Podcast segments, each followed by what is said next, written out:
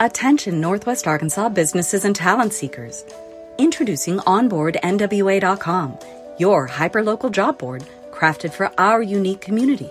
Struggling to find the perfect match for your job openings? Onboard NWA simplifies the hiring process, connecting you with the region's top talent through tailored talent matching solutions. Whether you're an employer seeking expertise or a professional looking for your next opportunity, Onboard NWA is here for you. Discover more at onboardnwa.com and let's build the future of Northwest Arkansas together.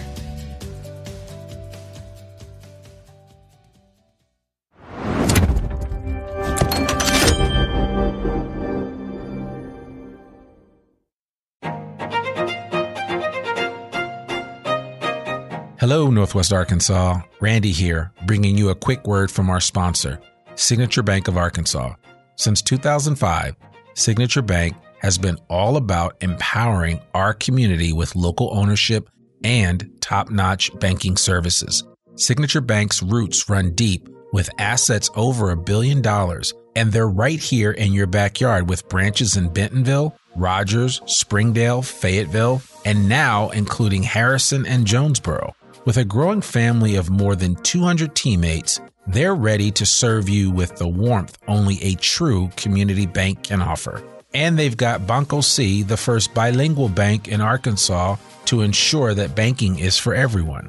So give Signature Bank a call at 479 684 3700 or visit signature.bank online.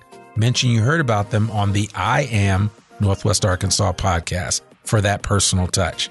Signature Bank of Arkansas.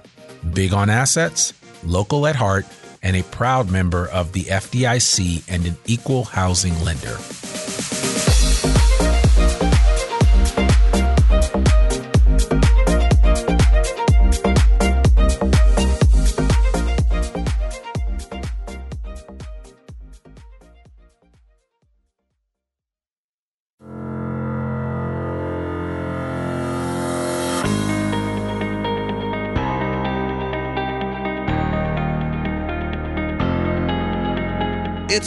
For another episode of I Am Northwest Arkansas, the podcast covering the intersection of business, culture, entrepreneurship, and life in general here in the Ozarks.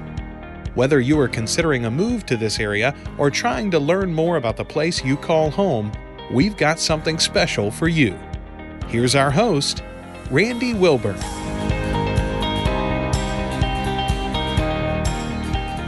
Hey, folks, and welcome back to another episode of I Am Northwest Arkansas. I'm your host, Randy Wilburn, and I'm excited to be with you today for several reasons. One, I'm sitting here in the Furman Garner Performance Studio at KUAF. Here's our locally our local public radio here in Northwest Arkansas. So honored to partner with KUAF. As you know, the I Am Northwest Arkansas podcast is also featured on Ozarks at Large. So this podcast comes out every Monday on Tuesdays for the Ozarks at Large episode. They typically take a segment of my podcast episode and put it on Ozarks at Large. So that's really cool. And I'm certainly honored to partner with these guys. And they have, you know, between Kyle Kellams and Lee Wood and, and everybody else that's here at the station, they've just been tremendous. And so I'm excited today because whenever I get to interview somebody on the podcast that's already been on the podcast, that's kind of like a homecoming for me. It's kind of like a chance for me to just gain some additional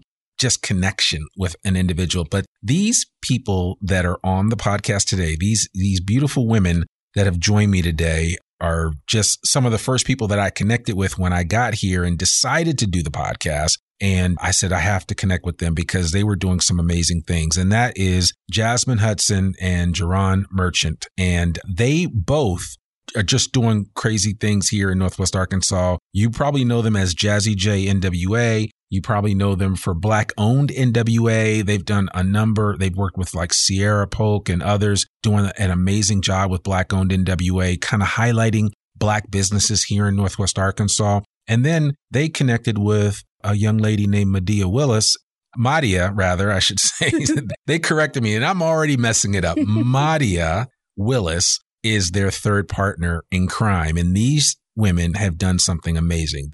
they basically took what I would like like to say they took and leveraged their connectivity with the community, their artistic abilities, their understanding of business, and married all of that into what is now known as the Black Paper Party, which if you are an African American, you know better than anybody else that finding things that look like you when you go into the store is sometimes hard. And so they did a really good job of filling in a gap that does exist in the marketplace when it comes to representation in a lot of artifacts that we use for our wrapping papers, for clothing that we wear, for figurines, for even something as simple as a coffee mug. And so Jasmine, J'Aaron and Madia have done a great job with Black Paper Party, just basically taking something from nothing and creating an amazing business in the works. And so I said, I had to have them on the podcast again. They were on episode 33,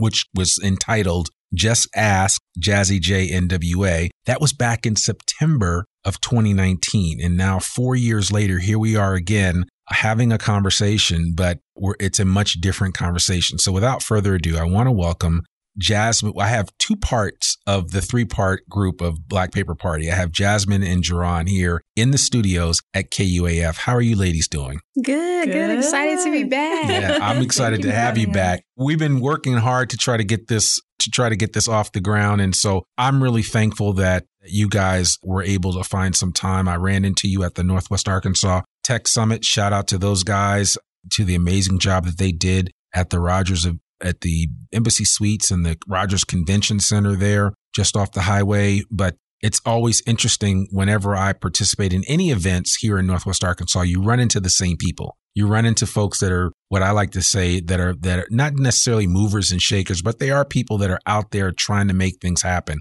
And you guys certainly qualify as oh, far as you. that's concerned. So I have been a huge fans of yours since we originally met. And then, you know, just kind of watching your evolution has been nothing short of breathtaking. And more importantly, I think as an African American entrepreneur, it's been truly encouraging. So mm-hmm. I would love for you guys just to kind of give an introduction to the uninitiated that might be listening to this particular podcast episode. I would love for you just to kind of give us a little just a background of Black Paper Party and how it started in the first place. Oh, wow. Sure.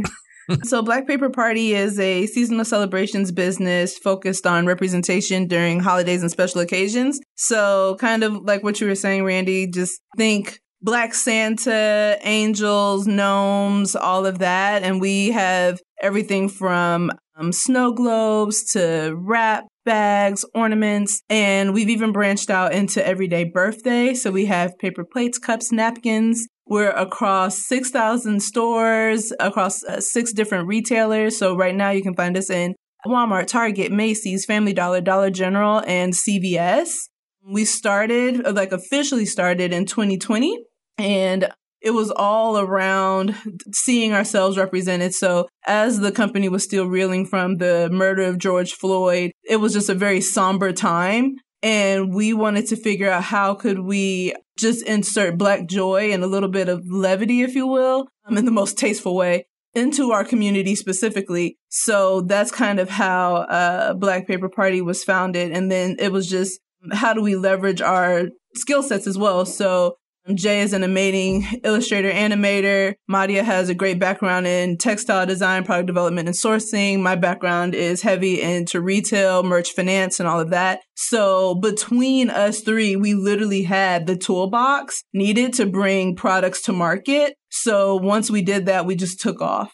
I mean, you guys are like, it was almost like when I look at the skill sets that each of you bring to the table, it was a perfect complement to each mm-hmm. other. Yeah. And, you know, J'Aaron, I've seen your artwork and I was like, you're, I, we talked a long time ago. I was like, man, your artwork, you are truly talented as an illustrator. And I mean, you've had a chance to cut your teeth with some very well known organizations mm-hmm. as you've continued to develop your art. And I remember when my wife first bought one of your mugs and she brought it home and it just it brought me such joy to see that oh, you know to see your yeah to see your creation and to just to be able to witness it and, and certainly it's one of the only christmas items that i use year round so, you know, so that there's that, right? But no, I think it's, well, honestly, there are a number of reasons why your story is important and it should resonate with a lot of people because I think sometimes as when you think of like the lone entrepreneur mm-hmm. that's in their office cobbling and working day and night, you know, and it's just them oh, getting oh, yeah. something off the ground and I've been guilty of that, you know, where I didn't have a partner, but you guys not only have one, but you have two partners mm-hmm. that work on this and each of you brings a different skill set to the mm-hmm. table. You know, it just, you know, what was that like kind of coming together and deciding that, you know what, you know, we could be so much stronger together than we would separately? What was it that really helped you gel that idea or concept of developing all three of your talents together to, to create what is now a very successful business? When we first came together, that was like the big thing. We were trying to figure out how, with our powers combined, what can we actually make? So we were thinking, you know, with me illustrating a lot of different characters and then Madia being able to take those and put those into print and pattern design, it just made the most sense to do that. And then just sitting down and figuring out where can we make the biggest impact as well. So, and we figured retail would probably be the best. You know, we African Americans, or specifically the Black diaspora in the US, we're some of the most prominent shoppers, but you hardly see us reflected in the packaging or the celebrations of holiday season. We were like, we want to fix that. So. Well, and you know, and uh, as you say that, I think about just the impact that we make in so many different arenas, like even movies, mm-hmm. right? I mean, we, we, we're we're not as represented in the movies yet. We're some of the biggest purchasers of tickets yeah. for movies. Like yeah. pre-pandemic, we we bought more tickets per or group than any other group, and and so it's important to understand that the black dollar in the United States is a lot stronger than people realize. Yeah, to build off of that, a lot of people don't know that specifically around the holiday season, black families in the US spend about $3 billion and they wow. start shopping as early as October. Yeah. So to look up and see essentially like a non-black Santa that's just been painted brown and has straight hair, doesn't really have your features, but you're supposed to spend your hard-earned money on that. Right. It's kind of jarring a little bit. Yeah, yeah. Well, you know, and I and I get it. And again, I think you know, and it's not so much that I think people just need to understand that representation does matter. It mm-hmm. does. It's important. And it, it's one of those things where, man, you really do want to see somebody that looks like you yeah. doing something whether it's in business, whether it's on the news, whether it's on a podcast. I mean, you just, you, you want, I mean, it, it just, it's important for you to see that because it reinforces an idea that, hey, if they can do it, I can possibly do it, you know? And I think about, and I don't bring this up that often, but my grandfather, as the first African American newscaster with a network, nobody had seen a black person on TV mm-hmm. doing the news until he came. And once he came along, he opened the door for so many others, right? And it's the same way when I think about the work that you guys have done that not that there haven't been other companies similar to yours, but you're forging a path now that you're going to lay the foundation for somebody else to say, hey, if those folks from Black Paper Party can do it, I can do it. Yeah, absolutely. And even just the representation from within the businesses themselves. So one of the things that we're seeing is because we had such a big footprint last year in terms of like our retail reach, now some of those same retailers and more retailers not only are they kind of shopping with more businesses kind of similar to ours they're actually developing their own programs internally to bring that representation to the shelf. So i was saying and there's some like crazy facebook forums where these women have like 150 black they're santas like that they've been Santa collecting since 19 whatever whatever right? But they're saying like this is one of the first years that they don't have to actually hunt for a black Santa. Mm-hmm. They're just walking into the store and you can just pick up a gnome, an angel. Yeah. I mean, it's not turning into this scavenger hunt that it's been in years past. And there's even some that yeah. like don't want to do the scavenger hunt, so they'll go buy a non-black Santa and paint them They're brown. Painting, yeah. So. so I think it's just like the presence of like represented underrepresented communities on shelf right now is a testament to the fact that we were able to kind of lift as we climb or blaze a bit of that trail with the footprint and the splash that we made last year. I think we kind of sparked a wake up call to a lot of our retail friends out there. Yeah. Speaking of which, and when you say retail friends, I mean you cut your teeth working at Walmart. Yeah. So you had you had an insight into this industry right. that not everybody has, right? I mean, you were breaking into a space that you knew intimately. Yep. Yep. How did that how did that play a role in the success of Black Paper Party? It's a huge role, honestly, because where there's the major learning curve or barriers to entry that you would typically see, we didn't really have that because we spoke the language, we knew the metrics. So whenever it's time to pitch a new business, it wasn't as difficult because we've been pitched too, right? Mm-hmm. Yeah. So we know what buyers are looking for. We know what the VP DMMs are looking for. We understand when they're talking about trend. We understand their concerns around costing. We, we know what a case pack is. You know what I Yeah. mean? So whereas it's a bit difficult for someone who just has like, you know, a dollar and a dream that's trying to, you know, get in there. Um, while it's not impossible, it's just a lot less difficult. And that's why we kind of say like our steps are very much ordered because our backgrounds literally lead up to exactly to everything we're doing right now. Like the way you say, like we've cut our teeth. I've been tried, you know what I mean? in the walls of, you know what I mean, of the retailer that I was working with. And because of a lot of those, you know, presentations that I've had to make and those financial deep dives that I've had to do, I can now do that for my business to make sure that we're, you know, healthy and marching towards what we need to march towards as we bring that representation to the market. Yeah.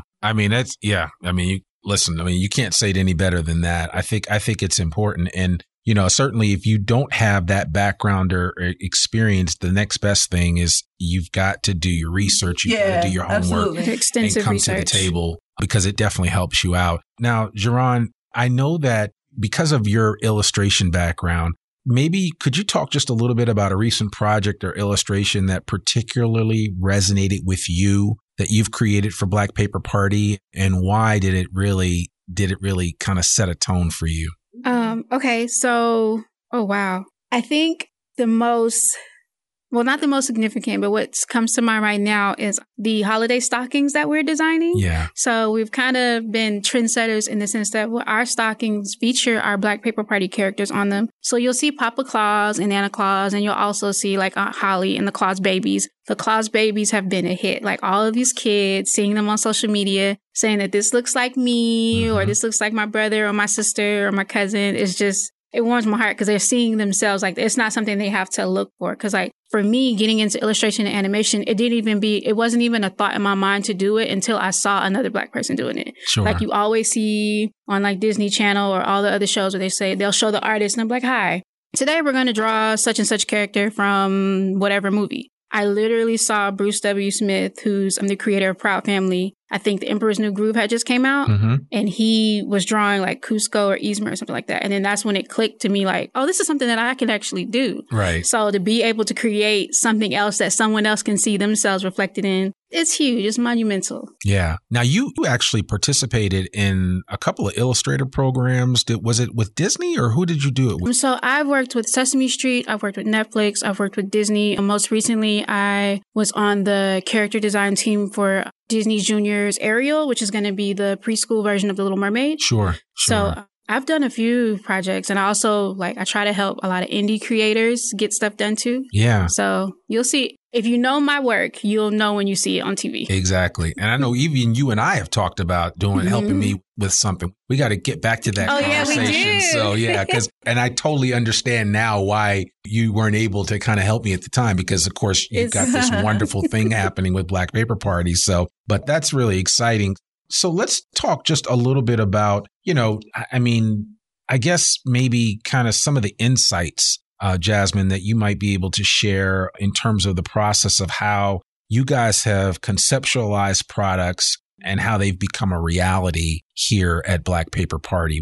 What does it take for you to say, okay, here's an idea? Of course, Black Santa. You can put Mhm. Black Santa on everything, wrapping paper, mugs. Like I said, I have the, those little kids on a mug. And, but I mean, how do you kind of, what informs the creation of, of all these products? Well, we take a lot of different routes um, and then we, it's all underscored by the process that we know and have learned based on our backgrounds in retail. So, firstly, especially at the beginning, it started off as with like, what do our parents go hunting for? Yeah. You know what I mean? We Yeah. know they go look for that black angel. They look for the Santa. They don't necessarily look for gnomes, but we're just like, gnomes are cool. Millennials like gnomes. You know what I mean? the emerging generations like gnomes are going to bring in gnomes. Um, so first of all, it was just like fill the void and then guide with trend.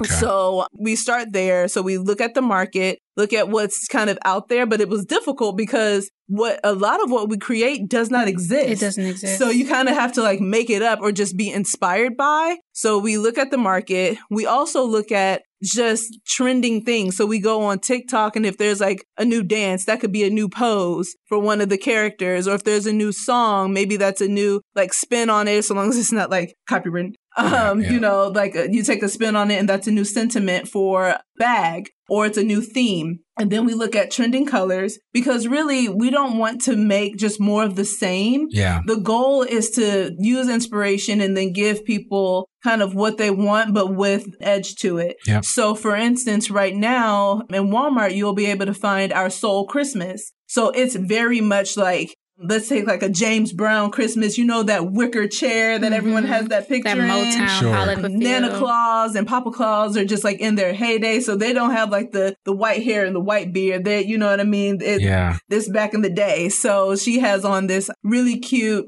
jumpsuit, like Mhm. 70 style jumpsuit, but it's like a Christmas tree cutout. Sure. And Papa he's Claus driving a is Cadillac. delivering his gifts in the Cadillac. Yeah. So it's just like we take all of that. And then again, so the underscoring of the process, we have the mood board. So we go out and see what exists in terms of 70s and black. Then we have our style guide. That means those are the characters, those are the prints, those are the colors. And then we start product development. So that's either by way of licensees who take the creative and develop products, or we develop products on our own. So that's when the sourcing and the specking out of different things, then that's when that happens. And then we got to figure out how much all this going to cost. Yeah. And where we're gonna Yeah. get it from. Right? Yeah. And then, of course, like since it's just three of us, we are legal, we are finance, we are mm-hmm. sales, Marketing. we are uh, account management, marketing, we're operations. Like, Creative. you You're just doing it gotta, all. It's all in house. Uh huh. And you guys are super busy. I mean, every time I we've connected, you're either flying here or there for Yeah. something one one thing after another, or this article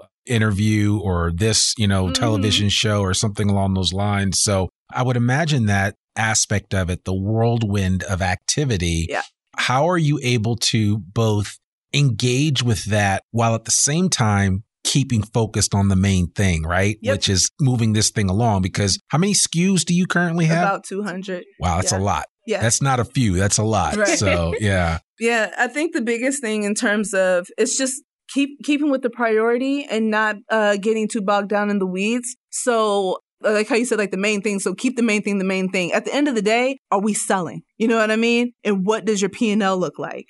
So and are we creating? You know what I mean? In order to sell, because if we we get so caught up in all these trips and interviews and all of that stuff, but we haven't created the next mood board or we haven't created the next style guide, and we work about 18 months out. So if we're late, that whole season is gone. Um, so we just make sure we're extremely intentional and protective of creative time, extremely intentional, uh, protective of our sales meetings and following up with buyers and making sure that we are creating the best products that we can. Now it's the, have you ever heard of like the glass balls and rubber balls Mhm. analogy? yeah, Yeah, so we just like we just have certain, you know, glass balls that just cannot drop. There's certain things you can let the ball drop and it's a rubber ball and it'll bounce back up and you Sure. continue the ever never-ending juggle.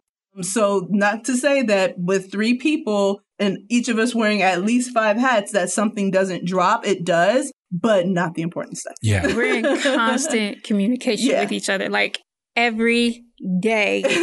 We're either on a group chat or on a call, or we're Uh-huh. having like Video an impromptu chat. meeting, like we, every day. Because with what we do, there's a different problem to solve every day, and we Yeah. got to figure out the quickest, most effective way to get it done.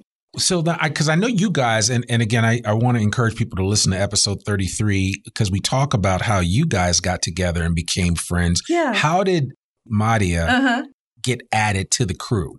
Yeah, so really, I, I met Madia through our involvement at Walmart. We were a part of the African American Business Resource Group, Okay, and So we're all Walmart alum. right. Mhm. Yeah. And then Shout out to Walmart because I, I, mean, I think people don't realize that Walmart's probably one of the greatest incubators Yeah, for, for businesses. absolutely. It really is because if you Um, can make it at Walmart, then there's you- really And not that's many- in any department. yeah. yeah, and if you don't have like an MBA, just the experience at Walmart will give you that for sure. Yeah. So we we were planning, we were on a committee where she was like over like employee engagement and I had events and we were planning the Martin Luther King program and the Black History Month program. And I think all of us were at like a social event because Jay was in corporate affairs at Walmart as well. Madia was in merchandising. I was in merchandising. So while we were out, we ended up just getting connected through one of like the social events. And then it just turned into like, you know what? This could be something, you know? Yeah. yeah. So that's kind of how that initial connection came about. I love that. Mhm. I mean, so can you can you talk a little bit about do you remember the first time that somebody had commented to you about the impact, the cultural impact that your designs and creations were having on them? Right. I kind of shared with you anecdotally the story that I had. And I think I had mentioned to you, or I may have sent you a text or something like that. My wife, Nicola, had picked up one of your mugs and she was in Target and she was so excited about it. And it just changed everything for her because she was able to find it. But do you have any other story that you've been able to, that you've shared previously about the cultural impact of what your designs and what Black Paper Party has done for individuals? I would just say, just as a whole, just seeing people resharing on social media, sharing with their families, specifically their older parents and their families that didn't have this at all Yeah. when they were younger, Yeah. being able to just have something that's specifically made for them. They're not necessarily considered an afterthought and they see themselves reflected in the design. So, like, I'll say for me, a lot of the times I'm just ideating on new characters. So I'll be sitting at home drawing and I was home for the holidays and my niece was just like, why do you keep drawing Papa? And I'm like, that's not Papa, that's Santa. She was like, that's Papa. It looks like Papa, that's Papa. And I was like, I love that you you're seeing the people that you love and you know reflected Mhm. in what I'm creating. So Yeah, I mean, it's something to be, you know, like back in the day, you'd go into any any home, uh, especially African American home, and you you might see a picture of Martin Luther King, maybe a picture of Black Jesus. I mean, you know, you had you kind of had all kinds of different, but beyond that, not much. And so now it's like, okay, you're getting to kind of see yourself in a different way. Right. And I think that if anything, I mean, that does, it feel kind of like, um, not a heavy weight on you, but does it feel like, wow, we've created this and this is a mantle that we now have to carry. Mhm. We don't want to let anybody down. Yeah. Well, there's an aspect of that because it's just a matter of, like you were saying, keep the main thing the main thing. That's like literally one of my mantras. So it's just uh, because what'll happen is someone will say, okay, what about this demographic? Maybe you can go from being like, they'll say like brown paper party. You're just like, actually, all of the characters are really Are brown. brown. Like, Right, it's just a matter of do you identify with the Mhm. characters that you're seeing or not? And does the name actually turn you off from, you know what I mean, buying? Sure. But it's just every, a lot of people say, you know what you should do? You know what you should do? Everyone has a, you know what you should do type why of thing. is it only this particular group? So it'll be like this creep, like, and I'd say like scope creep, but it's just like, it'll get so far from the core of who we are. Yeah.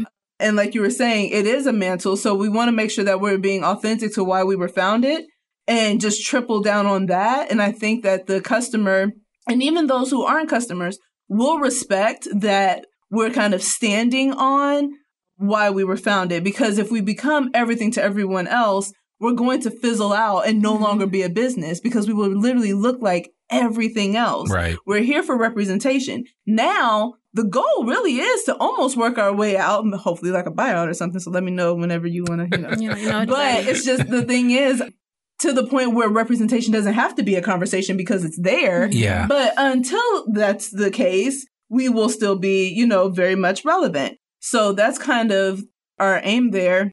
And then one of the things too is this we're not just a solution for, you know what I mean, black families. There's a ton of mixed, what is it, like mixed Multicultural. multicultural families that have either like adopted, Yeah. they're Mhm. fostering, They're blended they, families. Yeah, blended families Right. to where you may not have the girlfriends that be like, girl, you need to go up to Kirkland's and get yourself this, you know, Black Yeah. Santa. You may not have that network. Sure. So to be able to walk into your Walmart, you know what I mean, walk Mhm. into your Dollar General, Family Dollar, and just be able to pick up some things that look like your little ones, regardless if your little ones look like you or not. Right. You know what I mean? It's been a huge thing. So I know we've had actually specifically a lot of multicultural families reach out and just like really express how appreciative they are that our businesses exist because now their little baby girl with the puff balls has a stocking that looks just like, Just her. like her. Or, for instance, there was this trend during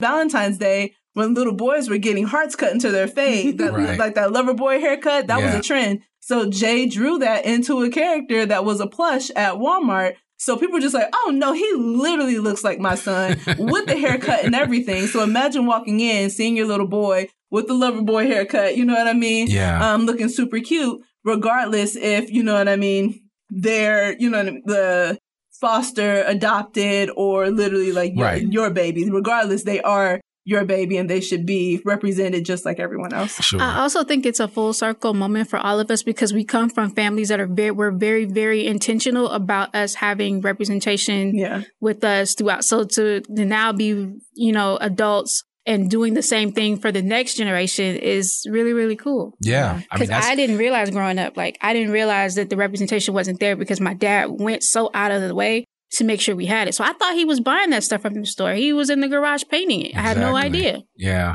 That gives a different perspective to it. So, Mhm. yeah. I mean, it, it's impressive. And I know each, and I, and I kind of wish uh, Madia was here to kind of share her story as well. But could you share maybe like a pivotal moment in your career that led you to where you are today with Black Paper Party? And I, I want you both to answer this. So, Jasmine, I'm going to start with you on this, but was there a, can you remember an instance or a moment where you were like, you know what? I need to start something for me. Yeah. Maybe you didn't know it was going to be Black Paper Party, Right, but yeah. you know what I'm saying? You were like, I got to start something for Uh-huh. me. I sure And it did. wasn't necessarily what you've created with Black owned NWA or Jazzy J, but it was just, you know.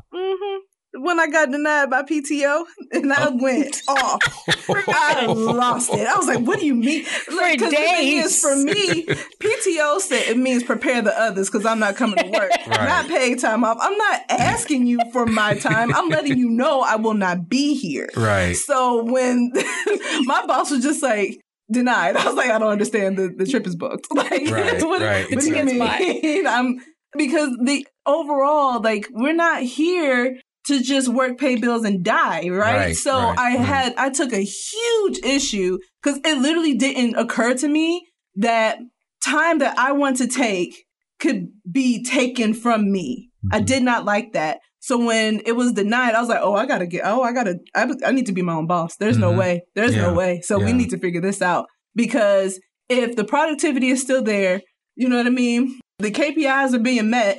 Right. We're we're good. Nobody else misses me, and I'm just gonna be sitting here because you want an eight o'clock meeting? No, sir. Absolutely Yeah. not. Nope. And that was your moment. That was it. Yeah. I couldn't believe it.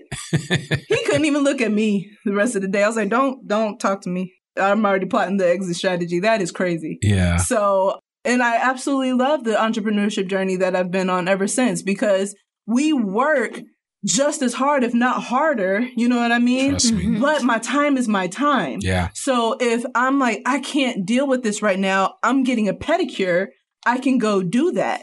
Now I might be up till, you know, 10 p.m. doing the thing I should have did at 2, Yeah. but that's my choice, you know what I mean? And I'm still able to drive the business the way I want to drive the business and what's healthy for me. So I believe in work life integration Yeah.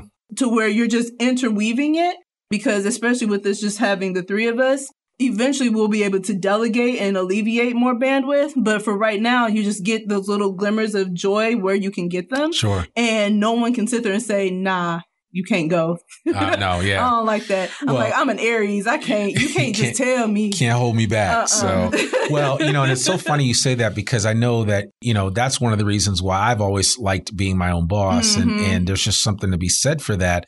But, you know, and I tell people all the time, I don't like live for the weekend. Like, yeah because like sometimes on the weekend I'm working, you Right, know, I right. got The whole stuff to do it's the whole nonstop. weekend. Yeah. Exactly. So it doesn't, but I mean, i you might you be just, living for tuesday yeah, exactly. Uh-huh. Yeah. So it's just like that. Or, you know, but I think that's the beauty of being an entrepreneur. You you want that freedom and flexibility to do what the thing that you feel really called to do. Exactly. So, yeah. J'Aaron, what about you? I know you have a personal story. Um, for me, it was being a creative in the industry and realizing how much of an afterthought we were as a people, but we set the trend. You know, we are pop culture, you know, mm-hmm. and just seeing things that I wanted that I couldn't have because you literally didn't think I deserved to have it. You know what I mean? So I was just like, okay, I got to figure out how to make this for us, by us, exclusively. Yeah. You know? Yeah, it and it's so funny when you when you say that and and like you know like I was I remember the first time I explained to my kids like FUBU right and they were like well. FUBU what is that and I was like for us by us you know I said Mhm. that's that's what Daymond John created back in the day you know it was just like hey we've got to create something that is exclusively ours Yeah. and um, you know so that people understand that because you know you're you're right I mean a lot of times our culture is appropriated in ways that Mhm. it may not necessarily be positive Yeah. and so I think it's important for us to be able to take that aspect of our culture and appropriate it in appropriate ways, Yeah. right? So to the point where other people can feel uplifted by it. Yeah, I kept running into the into the situation of where I would be working for a specific company. And it was like, hey, make these black characters. Okay, that's too black. That's too dark. Loosen up the curl a little bit. And I'm just like, are y'all sure y'all want it? This is this is what y'all really want? And by the time it's done, I'm like, this isn't what this isn't what we look like. Yeah. Like, you know what I mean? This isn't this isn't authentic to us. Yeah. And I think that's the challenge that you guys are always going to have in front of you is staying true to that Mhm. that Mhm. aesthetic, right? Because I mean, people are always going to have something to share with you, and I'm sure you hear stories now when you go out and people know because it's it's not like it's not like you guys have a million commercials out and everybody's like, oh, those are the Black Paper Party women, right? Right. It's like you know, over time you will develop and people will be like, oh, that's Jasmine from Black Paper Mhm. Party, and Mhm. It's very yeah, much like a, if you know, you know. yeah, exactly, exactly. So, how does I guess specifically community engagement play a role in what you guys are doing with Black Paper Party? What are you utilizing as a tool or a mechanism to kind of stay connected with folks in the community in terms of what you're doing with Black Paper Party? Sure. So we take community in a couple of different ways. There's like our digital community. Yep. Mhm. Um, so starting with that, again, there are about three crazy Christmas lady face group Facebook groups. and when I say insane, they have been collecting for 40 years. Yeah. I mean, like some of this stuff should be in a museum. It Yeah, really I'm should. I'm like sure. they have, and they start shopping. When I say Christmas in July, is just another day to them. They are shopping year round for their Christmas goodies, and they are like borderline hoarders versus collectors. Like this is a new level of women. So we stay very, very engaged with them because they are extremely sure of what they want. They know how much they should pay for it. They are acutely aware of what's new. They know features, benefits, costs. Like they know it all. Yeah. So mm-hmm. keeping that group engaged first is always fantastic. And they're going to let you know whether your stuff is great or it sucks. They will tell you immediately. and they immediately peep if we change something. Yeah. So Yeah. they and they know the price differences between retailers. They listen, they know you up and down. So we stay engaged with that group. And then from like an Instagram, TikTok perspective, that's just a lot of emerging people that are like they're not fanatics, but they definitely like to host and all of that. Mhm. So we keep them engaged by, you know what I mean, either creating like editorial content on, hey, you have scraps of paper. You can use that for journaling. You can use that to make your own DIY advent calendar. You can use that as any other kind of like paper craft. You just kind of give them that editorial content that they're looking for to continue to engage with your products and give them just new ideas and inspiration so they keep coming back to you for more. And then in terms of community, as far as like the places in which we live. So when we first got started, I'll never forget, it was still really good paper. It's just there was a registration issue on some of the printing, but we had so much paper that we honestly just couldn't resell. Mhm. So we actually partnered up with the local Potter's House and they have their huge gift drive and we were just we gave them everything we had and they were able to wrap all the gifts and interestingly enough most of the demographic is reflected in the paper right Yeah. the, of the communities they serve so it was just a fantastic way to hit. engage there when we first got started i was just looking at a few pictures we used to like we call it pushing paper we used to push paper on the bentonville square Mhm. Any type of all of market we could get into. Right. Yeah. Right. and then on the flip side of that, the community has engaged with us quite a bit. So even like the support from our one of our first loans was Kiva Startup Junkie. Yeah. So big support from there. We have so many local mentors that are just like, now this is what you should do. They're the ones that can say this is what you should do. Yeah. you know? So it's, what was it's it? been good. We were um, recently at a conference, and I was in in the ba- literally in the bathroom washing my hands, and this lady recognized me. She was like, "You're Black Paper Party. This is how I want you to grow internationally, and this is how you're going to do it." And literally in the bathroom, she downloaded me Yeah. how to start selling internationally, and I'm Mhm. like, I don't know this lady from a can of paint, Yeah. but you'd be surprised how many people are just like rooting for you that you may not have that Yeah. FaceTime with. what is it? Uh, Endeavor, Endeavor in Northwest Arkansas. Sure. They're a fantastic group. So we even did like a how to get press ready session with them, which was fantastic. And we learned a whole lot that we didn't know. And we're just like, maybe we should have gone back and redid some of our, our press pieces. But sure. Now that we do know, we're, Mhm. we're good going forward. And they tell you how to get, you know, investors and really dig into your P&L and all of that stuff. So it's been good. It's a lot of local resources. I mean, we were in the ledger the other day, and somebody helped you do a breakdown. Uh-huh. Yeah, and that's the thing. I was. I mean, you actually stole one of my questions Oh. because I mean, Northwest Arkansas connection. I mean that Northwest Arkansas. I would imagine outside of just the friends that you you've developed in your career Mhm. jobs, and then when you add in Black Paper Party, everything that you've done with Black Owned NWA, everything with Jazzy J NWA, Northwest Arkansas has played a tremendous role Yeah. in your success by virtue of the fact that what I've always tell people about Northwest Arkansas that I think is special is that people are very giving here, Mhm. wanting to help you. You know, I mean, I just recently started a business and like people were falling over themselves to give me advice or Yeah. ideas or, hey, try this or try that. I, I had a great uh, individual helped me with some press release information that ultimately got me in the Northwest Arkansas Business Journal Mhm. and just additional exposure that I couldn't have paid for. Right. And I think that's one of the things that anybody listening to this that is thinking about starting a business or, you know, just doing anything in this area, it's a very supportive environment It is. for entrepreneurship. For sure. You know, I mean, they can't they can't do the work for you. They can't, you know what I'm saying? They can't Yeah. sell your product, but they can give you some of the tools necessary Mhm. to be successful. And I've seen you guys run with those tools Yeah. with reckless abandon and, and, and the Right. results are showing. I mean, I just I certainly encourage people to kind of watch what you guys have done and to see, you know, how things move forward. And with that said, what advice or, or rather, what are your future visions for Black Paper Party? Where do you see yourself Mhm. in another five to, to six, seven years? I have an idea. Mm-hmm. Personally, I'll keep that to myself for right now, but but where do you guys see Black Paper Party in the next, you know, five to seven years? just a household name. Yeah. So everything from television content to publishing, it'll be a lot more than just the three of us. Yeah. We'll have like a So we yeah, Team. we'll sales team, account management team, ops, logistics, all of that. So we'll hopefully the goal is to scale quickly and also to be in all a lot of different other holidays too. So we already have birthday, but that's with one retailer. Hopefully we can dominate birthday the way we dominate Christmas. Mhm. The Valentine's Day and Easter programs, trying to expand that.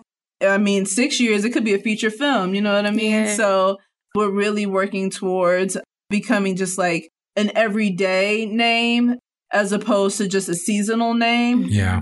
And then, but also really, again, standing unwaveringly on the importance of representation.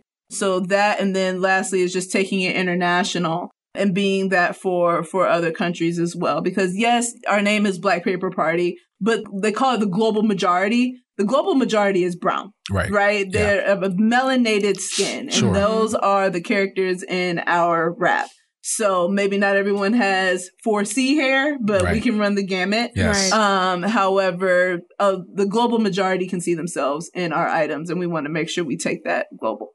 Yeah. Mhm. I love that. Yeah. And I, I could totally see some of your characters coming to life, if you will. I'm using Mhm. air quotes now that that they would become like people would follow them and Oh they yeah, would give be- us some it would- time. It's coming. yeah, It's it, coming. it is coming, especially with your background, J'Aaron. I mean, it, it's almost like you were set up for this, right? When you Right. I, you must every now and then have to pinch yourself, being like, "This is this is." I didn't. I, ex- listen. I'll be honest. I can't think about it. I, it gets overwhelming. it does. It's just It like, what's the next be. thing on the to do list? Yeah, it has to be. Well, I think of how many times you know, Walt Disney was told no, Yeah. Mm-hmm. and uh, he eventually persevered, and we still Oh, yeah. talking about him to this To day. this day, Yep. like his Same- legacy is unde- say what you want. His It's legacy is undeniable. Undeniable, undeniable, and I would say the same will be is will ultimately be said Who for knows? you. We might have so- a Black Paper Party theme park. There we go. I love that. I love that. So, Yeah. it, it, so how has um and I'll and I'll end with this. How has sharing your story because again you do this over and over again. How has you guys sharing your story impacted you both personally and professionally?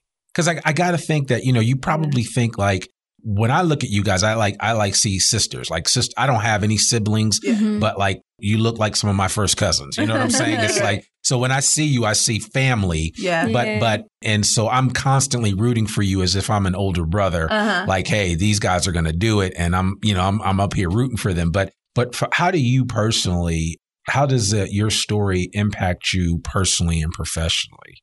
Like sharing it on a regular basis. I think actually for me, it's going to sound a little weird. So, because of my merchandising background, I actually haven't changed the language between my nine to five to what I'm doing now. So, I'm literally, I just kind of like flowed right into the position that I'm in. yeah. So, I'm operating as though everything I'm doing is just business as usual and normal. And then as I like share like our story and all of that stuff and people react to it and it's like a bigger reaction than I was because I'm just like I'm just you know what I mean Mhm. instead of buying products I'm selling products you know what I mean Yeah. I'm just like wait what we're doing actually isn't normal you know what I mean to be 3-year-old business three black women with you know what I mean 200 SKUs across six major retailers and 6,000, you know, point, points of distribution, 6,000 doors, that's actually not as commonplace as we feel it is because we're used to, we've already been set up to talk about hundreds of thousands worth of POs and hundreds and thousands of pieces of inventory and, you know, 1.5 million in an order, right? Because we're used to that number Yeah. there's a reason why we've been set up and i you know divinely i think we there's a reason we've been set up to just be able to say those numbers and not flinch because we needed to be in that position so we can operate on, on that level however the interviews that we've had and the reaction that we've been receiving actually helps me stay grounded in the fact that it's not normal Yep. and to be very, very grateful for where we are and to even kind of push harder. But also, it helps to understand that I'm just, I'm still kind of crazy. I'm just Jasmine from Cincinnati. Right. So even though, you know what I mean, we've been set up and have amazing backgrounds that led us to where we are today, we are still very much Grounded. the sister, Yeah. you know what I mean? The auntie, Mhm. the daughter, the friend that, you know, anybody can be where we are right now. So be grateful for the position that we're in, grateful for everything that has happened to order us to be at this point in life. But take the time to actually celebrate the fact that you're here because there's so much to be like bogged down by, especially in an entrepreneurship journey that we actually don't celebrate the wins and being where we are right now in itself is a win. Right. But because we've been programmed to feel as though it's normal, it actually doesn't feel as a, as big of a win as some people actually may perceive it to be. We over here Um, like we can go harder. Yeah. Yeah. right. We was like, y'all ain't even seen Seen nothing yet. I. This is just Um, three of us. Imagine in if we had a team. Wait till we thrive. You know what I mean? yeah. But the interviews and kind of the press pieces that we've done has actually helped me to better just understand that we're operating on a level that's actually not normal and to be grateful for that and to celebrate that. Yeah. Mhm. You have anything you want to add, Javon? I just think we truly enjoy what we do. Like I tell people, I get, you know, I'm blessed to be in a position where I'm getting paid to do this. I'm able to make an income and support myself doing this. But when I wasn't making an income and supporting myself doing this, I was still doing it. Yeah. So Mhm. now that I'm, I can add the impact of like how it affects other people that are buying our products and experiencing it and using it to create their family memories. It just makes me want to go harder. Like it makes me want to create more, be better, go higher. Wow. I love that. Yeah. And, and I mean, again, you guys are the perfect testimony for those that are trying to determine if the extra effort Mm-hmm. is worth it. When I look at you guys and the success that you've had in short order with Black Paper Party, the extra effort is worth it. You know, I kind of channel y'all sometimes as, as, as well as others that I I follow and really admire, you know, in terms of the folks that have had success. And it's not so much about like instant success as it is just success, right? Mm-hmm. And that's why I think the testimony is so powerful and it's so important. And so, and for a lot of people, they need to hear that testimony over and over again to have a better understanding and attachment to what's required for you to be successful in any endeavor. Mm-hmm. But at the end of the day, all I hear y'all saying is you got to put the work in. Oh yeah. Oh yeah. You got to put the work in. You have to have a dream that you will not allow to be deferred. Mm-hmm.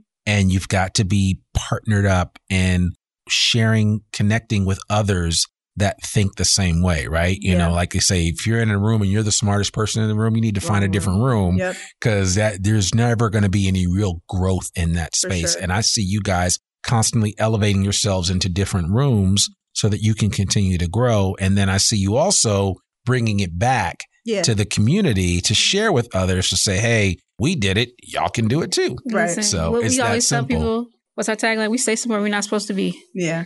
right. Yeah. I love that. So. Mm-hmm.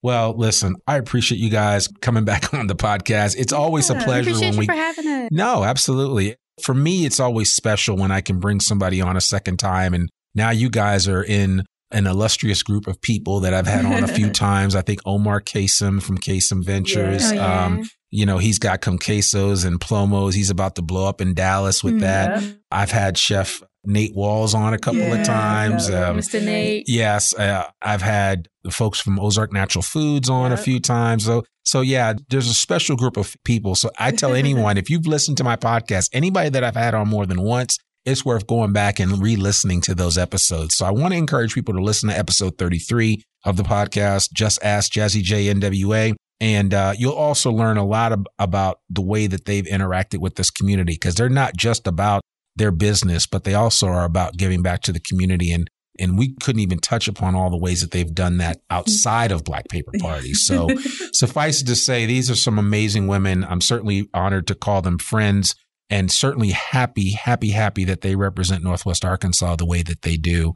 And of course, the black community. So Jasmine and J'Aaron, thank you guys so much. And Amadia, you're not here, but you're here in spirit. And uh, these guys have represented you really well. So we appreciate you too and, and continued success. Congratulations on the baby. And we look forward to the future of Black Paper Party and, and where it's going to go next. I have a belief that we're going to be hearing some really big things about you guys in the oh, very near future. Oh, yeah. So stay it's, tuned. It's just a matter of time. It's just a matter of time. And this will be a comma in our conversation and we'll come back to it again at some point. So thank you guys both so much. Thank you thank for having us. Absolutely. If people want to connect with you, what's the website to go to? Sure. www.blackpaperparty.com. There you go. It's it. That's it. So, folks, we appreciate you checking out this episode of uh, the I Am Northwest Arkansas podcast. Remember, our episode comes out every Monday, rain or shine.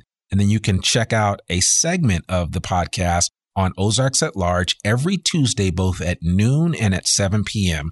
Remember, that's on KUAF, our local public radio station here in Northwest Arkansas. Our podcast can be found wherever you listen to podcasts, including Apple, Spotify, you name it, we're there.